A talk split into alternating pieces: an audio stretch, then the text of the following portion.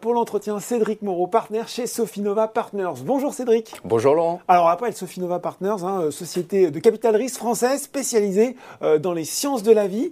Et on voulait vous inviter aujourd'hui parce qu'il se passe pas mal de choses finalement dans votre secteur. Des choses qui sont peut-être pas forcément euh, visibles ou accessibles pour l'investisseur individuel. Je m'explique un petit peu, on va un petit peu dresser le portrait.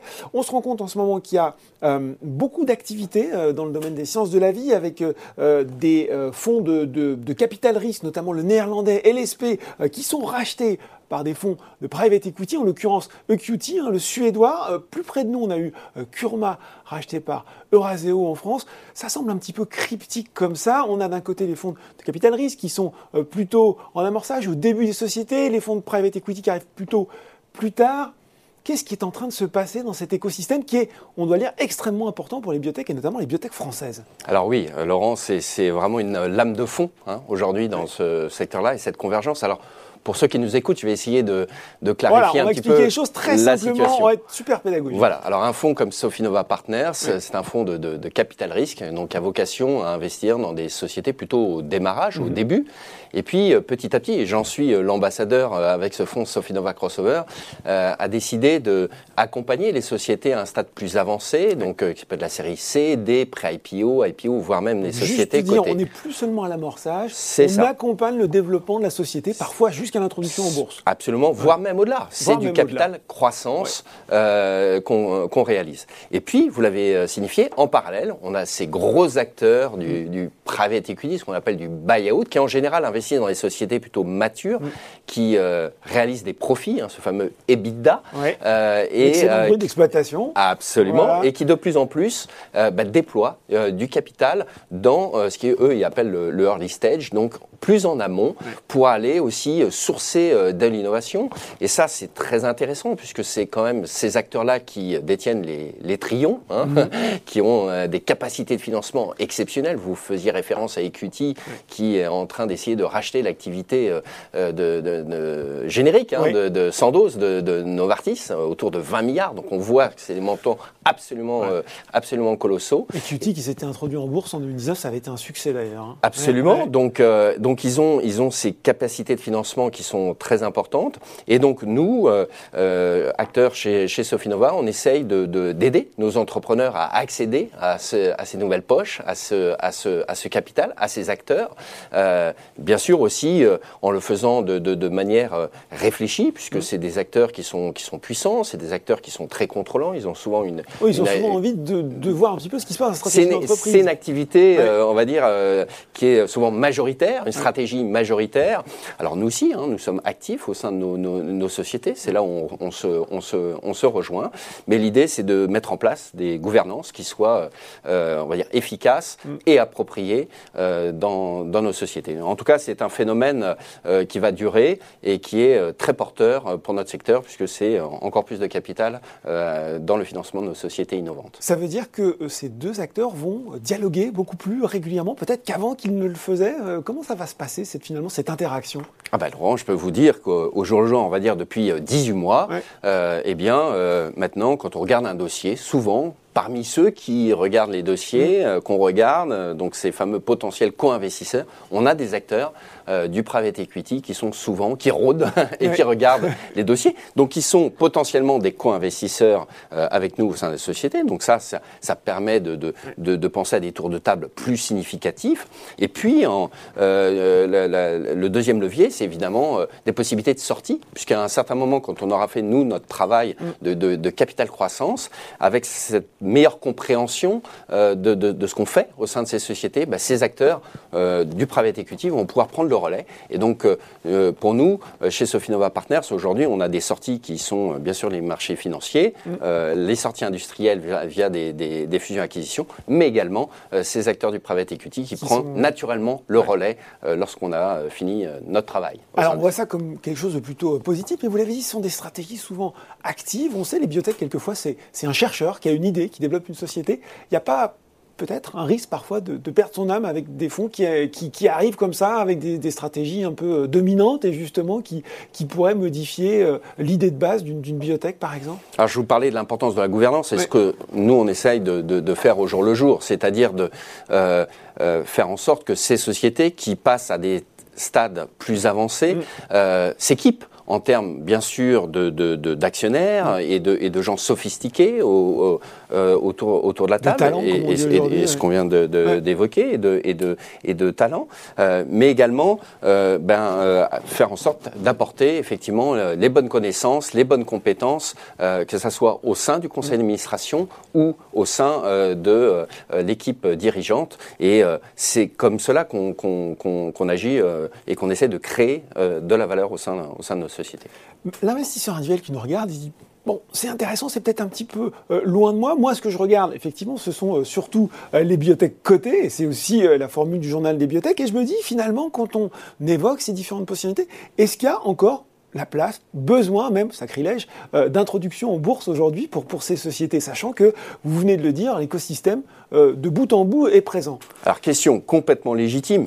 moi, je, je pense que l'effet vertueux de ces acteurs plus sophistiqués, avec, avec plus de capital, avec une capacité à structurer ces sociétés, à les faire euh, grandir, mm.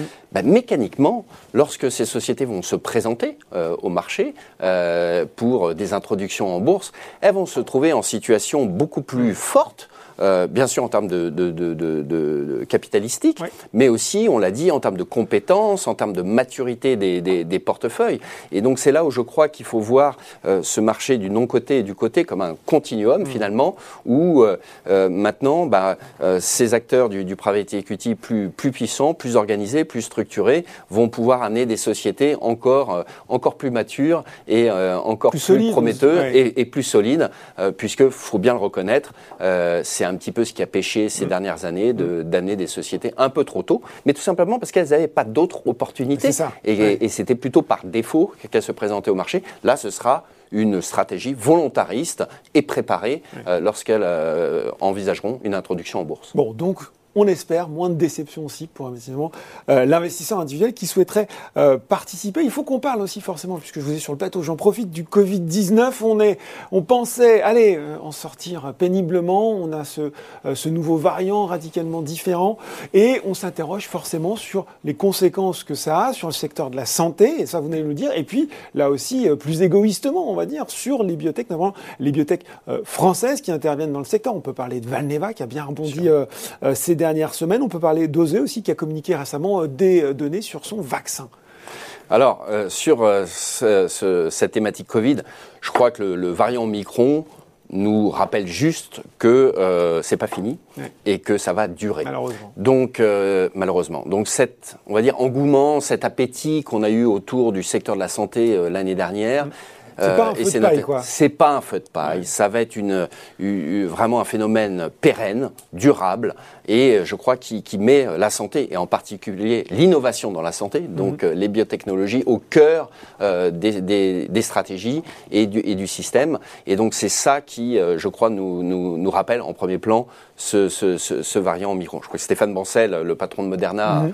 a, a, fait quelques commentaires dans la presse hier pour nous signifier effectivement qu'il y avait une trentaine de mutations au niveau de cette fameuse protéine spike et que euh, les vaccins actuels devraient euh, quand même être beaucoup moins efficaces vis-à-vis de ce nouveau variant et qui vont même amener des laboratoires euh, comme Moderna et Pfizer pour développer, développer oui. Ils expliquaient une centaine de jours, je crois, pour essayer de développer ça, une nouvelle, C'est ça. Et encore, centaine de jours, c'est un miracle hein, avec cette, vrai cet ARN messager. Voilà, très vite à, cette, parce que, euh, voilà. Mais il faudra bien sûr quand même quelques mois pour valider. Euh. Donc globalement, si on se projette un petit peu dans 2022, 2023, euh, eh bien on va, on va euh, bien sûr continuer à être porté par, bah, par cette pandémie mm. et donc cet intérêt autour de, de l'innovation dans la, dans, dans, la santé. Alors vous avez évoqué euh, Valneva, oui. euh, D'ailleurs, ce qui est très intéressant, c'est deux sociétés qui sont euh, qui sont nantaises. Euh, donc, on voit qu'il y a des hubs, hein, des hubs, des, des, des, des clusters d'expertise, absolument. Et, et, donc, avec des stratégies d'ailleurs très différentes. Hein. Valneva qui est plutôt sur un virus inactivé, donc une technologie ancienne, sans classique. Que ce soit péjoratif, hein. Et puis, Osé qui a effectivement sorti des, premiers data ce matin d'un vaccin plus plus universel et qui pourra avoir un spectre beaucoup plus large avec avec des nouveaux des nouveaux des nouveaux épitopes. Donc euh, euh, là, je pense qu'on a euh, en tout cas le, témoignage de ce que va être encore pendant quelques années mm. l'importance de l'innovation et de la biotech pour bah, passer cette, cette pandémie et, et résister à cette à, ce virus euh, Covid-19. Euh, sans compter, euh, c'est vrai que ça c'est un, aspect aussi sur lequel j'aimerais vous entendre. Nous ici on parle plutôt biotech, medtech, mais aussi la tech en général, les applications numériques, le digital de la santé qui aussi commence à prendre une part de plus en plus importante dans ce secteur de la santé innovante. Alors Laurent, c'est un très bon point et on y est très attentif hein, chez Sofinova qui est quand même, pour le rappeler, leader hein, dans le domaine du capital risque en, en Europe avec 2 milliards et demi d'actifs sous gestion, très actif puisqu'on a fait encore 20, 20 nouveaux investissements euh, cette mmh. année, 20, 20, 20 autres qui euh, demandaient de, de, de, soutenir les sociétés mmh. du portefeuille, qui ont levé au global près, près d'un milliard et demi. Donc vous voyez, ce sont des chiffres qui, qui sont quand même en forte, en forte accélération et qui traduisent ce que, ce que, vous venez de dire, c'est ces afflux capitaux. Alors, on a parlé du private equity, c'est une mmh. première manne. Euh, il y a une deuxième manne, c'est les fonds étrangers, internationaux, qui aussi regardent l'Europe comme une terre d'innovation. On a bien sûr l'exemple BioNTech, on parle de Valneva, d'Osé, mais il y en a, il y en a plein d'autres et qui veulent aussi investir et s'exposer à l'innovation euh, euh, européenne. Et puis, vous venez de le mentionner, euh, les acteurs de la, de la tech mm. qui ont beaucoup de moyens mm. et pour laquelle la thématique santé devient aussi très très importante dans, dans leur deal flow, donc dans leur nombre, leurs opportunités d'investissement. Et nous, on regarde notamment de, de, très près tout ce qui est médecine digitale. Puisque euh, on pense que c'est une thématique importante en combinant bah, toutes les, euh, tous les aspects data, mais aussi euh, euh, toutes les puissances de, de, de, de calcul. Mm. Et, et, et, ce qui est très intéressant, c'est d'ailleurs qu'il y a à la fois l'activité B2C, hein, donc des, des, applications directement vers le patient. Pour suivre son diabète, par exemple. Moi, je pense Exactement. L'observance. On sait qu'un des gros problèmes et enjeux de cette industrie, c'est cette capacité à, à, des, des, patients bah, à bien, à, à bien se à suivre leur traitement. Ça semble basique dit comme la, ça. Mais... La, la, posologie. Et puis l'autre volet, c'est un volet plutôt, euh, on va dire, B2B, mm. où euh, eh ben, on a de plus en plus d'alliances et d'intérêts entre ces acteurs de la tech, du, du, digital, médecine digitale, et puis, et puis les pharma, mm. qui voient l'intérêt pour euh, optimiser euh, euh, leur développement euh, préclinique, clinique, optimiser et améliorer les rendements, la productivité de la recherche. Et très récemment, d'ailleurs, on a eu Sanofi, il y a, il y a, une petite dizaine de jours, qui a annoncé un investissement de 180 millions de dollars dans une société qui s'appelle Hawkin, d'intelligence artificielle, pour justement travailler sur des cibles cancer et essayer de trouver voilà, des, des, nouvelles, des nouvelles cibles innovantes avec ces puissances de calcul donc il va falloir également suivre hein, le développement de ce nouveau secteur avec des champions sans doute qui vont émerger euh, dans les mois, peut-être, années qui viennent. Absolument, suivre. Et nous, chez, euh, chez Sofinova, on le suit de très très près. On est un acteur des sciences de la vie, donc c'est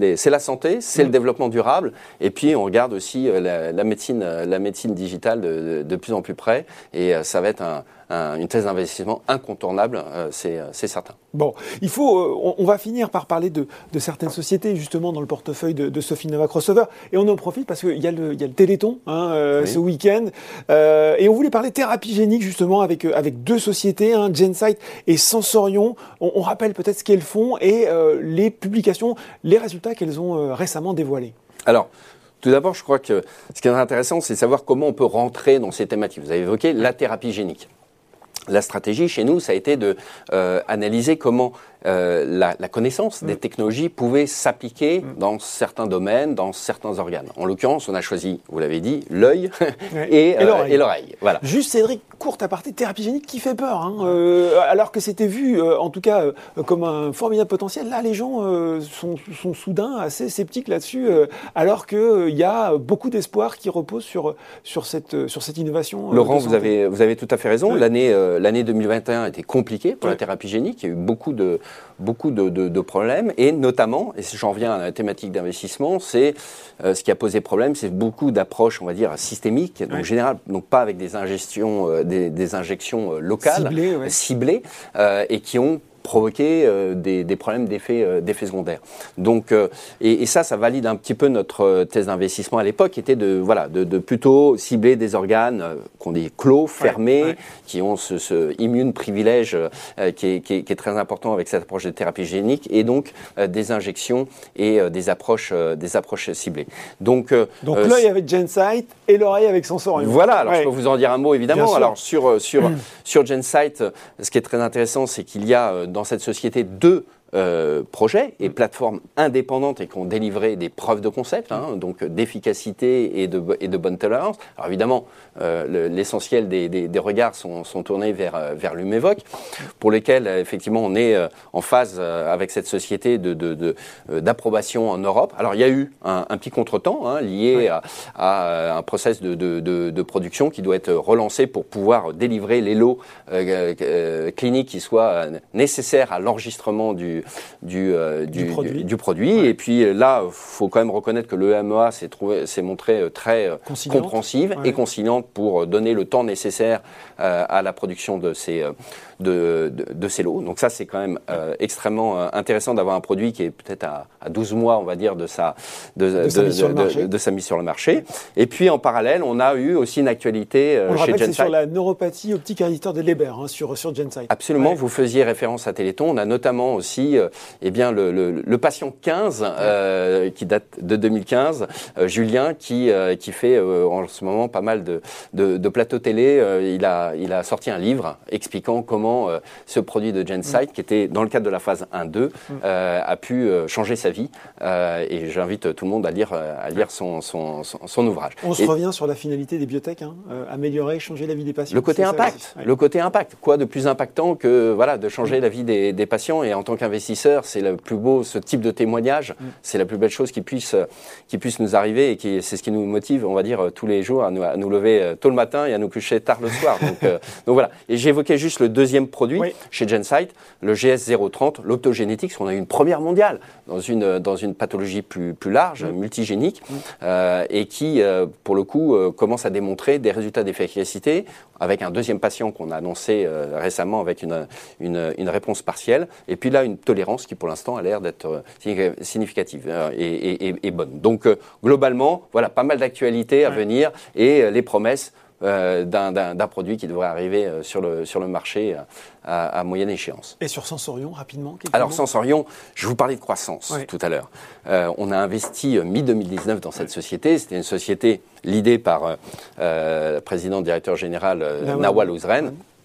Qui est, qui est formidable, qui à l'époque avait une dizaines, quinzaine de collaborateurs au, maximum et euh, grosso modo un mois de cash en, en Il fallait staffer tout ça un petit Donc il fallait staffer, il fallait financer. Donc on a co-investi avec des co-investisseurs américains qu'on connaissait très bien, une Invus, et qu'on respecte beaucoup. On a levé euh, avec trois levées successives autour de 80 millions d'euros. Et aujourd'hui, cette société, euh, je crois qu'on va terminer l'année à peu près à 55, on va dire, employés temps plein chez, chez, chez Sensorion. Donc vous voyez la, la croissance. Et l'idée, c'était effectivement de, ben voilà, vous parliez de talent tout à l'heure, d'apporter les talents, les compétences. C'est une société qui historiquement était sur la petite molécule, mm. qui euh, se développe de plus en plus dans la thérapie, génique, avec un, un, acteur et un accord très structurant euh, avec l'Institut euh, l'Institut Pasteur, où il y a déjà trois licences qui ont été, euh, qui ont été signées avec l'Institut Pasteur. Et donc, voilà, c'est vraiment une histoire de croissance. Deux ans et demi après, c'est une société déjà qui a bien, bien évolué. Alors évidemment, il y a encore de la croissance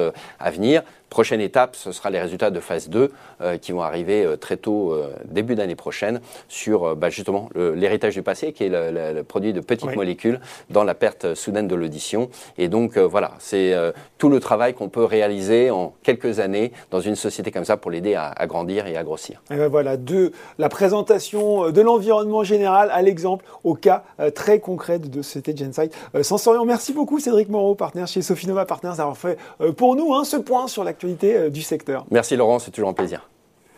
Le journal des biotech, c'est fini pour aujourd'hui. On se retrouve dans deux semaines pour un nouveau numéro. À très bientôt.